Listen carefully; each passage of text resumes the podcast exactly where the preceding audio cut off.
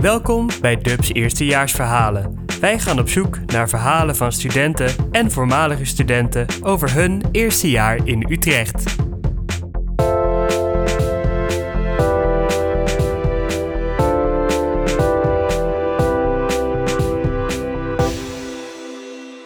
Mijn naam is Xander Bronkhorst. Ik ben redacteur en verslaggever van DUB, het digitaal universiteitsblad van de Universiteit Utrecht. In 1988 ging ik in Utrecht algemeen letteren studeren, een opleiding die tegenwoordig taal- en cultuurstudies heet. Dit is mijn eerstejaarsverhaal. Het verhaal speelt zich af tegen de achtergrond van het grauwe Utrecht van de jaren 80. Als ik in die jaren met de trein op het Centraal Station aankwam, liep ik richting Hoge Treinen via naar Frietwalmende Passage. Daar bedelde een dakloze met zijn hond om geld en zochten nerveus ogende verslaafden elkaars gezelschap op. Ergens in die passage was een deur. Via een trap daalde ik daarna af wat ik nu misschien het best als het onderaardse kan omschrijven. In het donker onder het winkelhart van Nederland bevond zich het tochtige busstation en even verderop iets wat misschien nog het meest leek op een fietsenmassagraf. Bij gebrek aan de grootste fietsenstalling van de wereld propte elke student zijn eigen afgerachte barrel tegen de duizenden rijwielen die er al stonden. En daartussen bewogen zich tandeloze zielen die met een betonschaar onder de jas op zoek waren naar een exemplaar dat nog iets zou opleveren. In een schemerige bevoorradingsstraat onder het winkelcentrum zetten ze de opbrengst om in verdovende middelen. Utrechters spraken kortweg over de Junkertunnel. Het was allemaal erg wennen voor mij als brave gymnasiast. Ik kwam dan wel uit Os, een stad met een roemrucht messtrekkersverleden. In feite was ik weinig gewend. Waarom ik ooit in Utrecht verzeild was geraakt, wist ik eigenlijk ook niet zo goed. Een vriend ging naar Groningen, want dan was het tenminste wijd van ons pap en mam. Ossies dialect nadoen was onze running gag. Een ander stortte zich in het Amsterdamse Roxy in het uitgaansleven. Het zal in ieder geval niet de ervaring van de open dag zijn geweest die me voor Utrecht deed kiezen. Toen togen we staand in een dampende stadsbus met beslagen ramen richting een natgeregende uithof. We deden daar naar mijn idee minstens een uur over. Maar uiteindelijk was het ook de enige open dag die ik bezocht. Het grootste deel van mijn eerste jaar stond in het teken van de vraag hoe kan ik me hier thuis voelen. Daarvoor was het vinden van een fijn studentenhuis van het allergrootste belang, weet ik nu. Maar het duurde even voordat ik dat gevonden had. Na het halen van mijn VWO-diploma had ik me vooral gericht op de lange zomer die eraan kwam. Heel veel moeite om een kamer te vinden had ik nog niet gedaan. Het is een houding die nog altijd veel mannelijke eerstejaars op achterstand zet ten opzichte van hun vrouwelijke tegenhangers.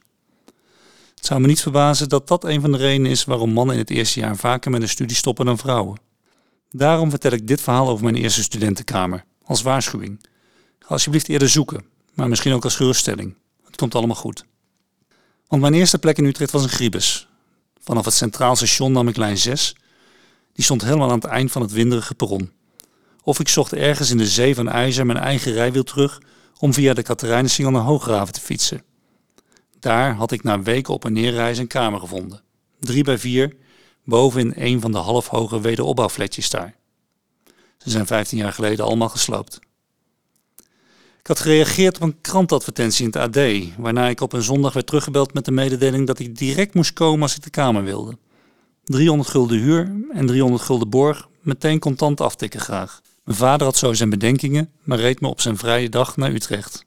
Het betrof een sociale huurwoning van een stel van ergens begin 30, gokte ik. Een schriel, klein, kalend mannetje en zijn iets langere, maar net zo magere vriendin. Echte Utrechters aan het accent te horen. Ze verhuurden illegaal twee slaapkamers en sliepen zelf in de woonkamer. Lang konden ze er nog niet gewoond hebben, want er zat kinderbehang op de muur van mijn kamer. Mijn moeder en de Osse buurvrouw veranderden dat een week later in iets neutrales. Veel kreeg ik aanvankelijk niet te zien van het stel en ook niet van de kunstacademie-studenten die naast me woonden. Wel zo fijn als je voor het eerst zelf je taartje met aardappeltjes staat te bakken in de keuken. En bij de eerste kennismaking had mijn buurvrouw nog wel aangeraden om een slot op mijn deur te maken. Je weet het maar nooit, zei ze. Minder prettig was dat er geen verwarming op mijn kamer was. Het was oktober en het werd er al snel erg koud. Mensen uitnodigen durfde ik eigenlijk niet zo goed.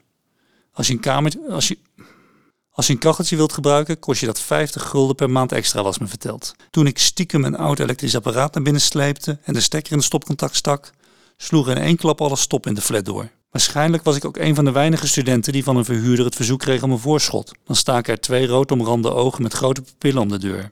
Sander, heb je misschien vast een geeltje voor me? Ik wist niet eens hoeveel een geeltje was. Toen ik na een kerstvakantie bij mijn ouders terugkeerde in Utrecht, trof ik mijn kunstzinnige huisgenote die driftig aan het verhuizen was. Ik hou het hier niet meer uit, zei ze kwaad. Tijdens mijn afwezigheid was er ingebroken in haar kamer. Haar stereo-installatie was verdwenen. Nu pas zag ik dat er ook geprobeerd was om het hangslot van mijn kamer te forceren. Dat had niet zo'n grote opgave moeten zijn, maar blijkbaar was het toch niet gelukt. Ik had ook niet geweten wat van waardevol ze hadden kunnen aantreffen. Zelf deed ik natuurlijk ook allerlei pogingen om een andere kamer te vinden. Zo wachtte ik vrijwel elke middag aan de Lange Nieuwstraat bij de SJU, de Stichting Jongerenhuisvesting Utrecht. Daar werd dan het nieuwe particuliere kameraanbod van die, van die dag bekendgemaakt. Maar voor elke kamer waren vele gegaderden. Tot mijn geluk kreeg ik op een dag van een studiegenoot te horen dat er bij hem in huis een kamer vrij kwam.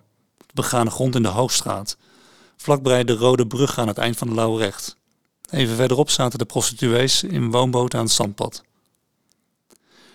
Er was helaas geen raam dat open kon en door de houten vloeren hoorde je alle amoureuze activiteiten van bovenbuurjongen Wim, de enige niet-student in huis, zo meet ik later. Maar ik was er maar wat blij mee.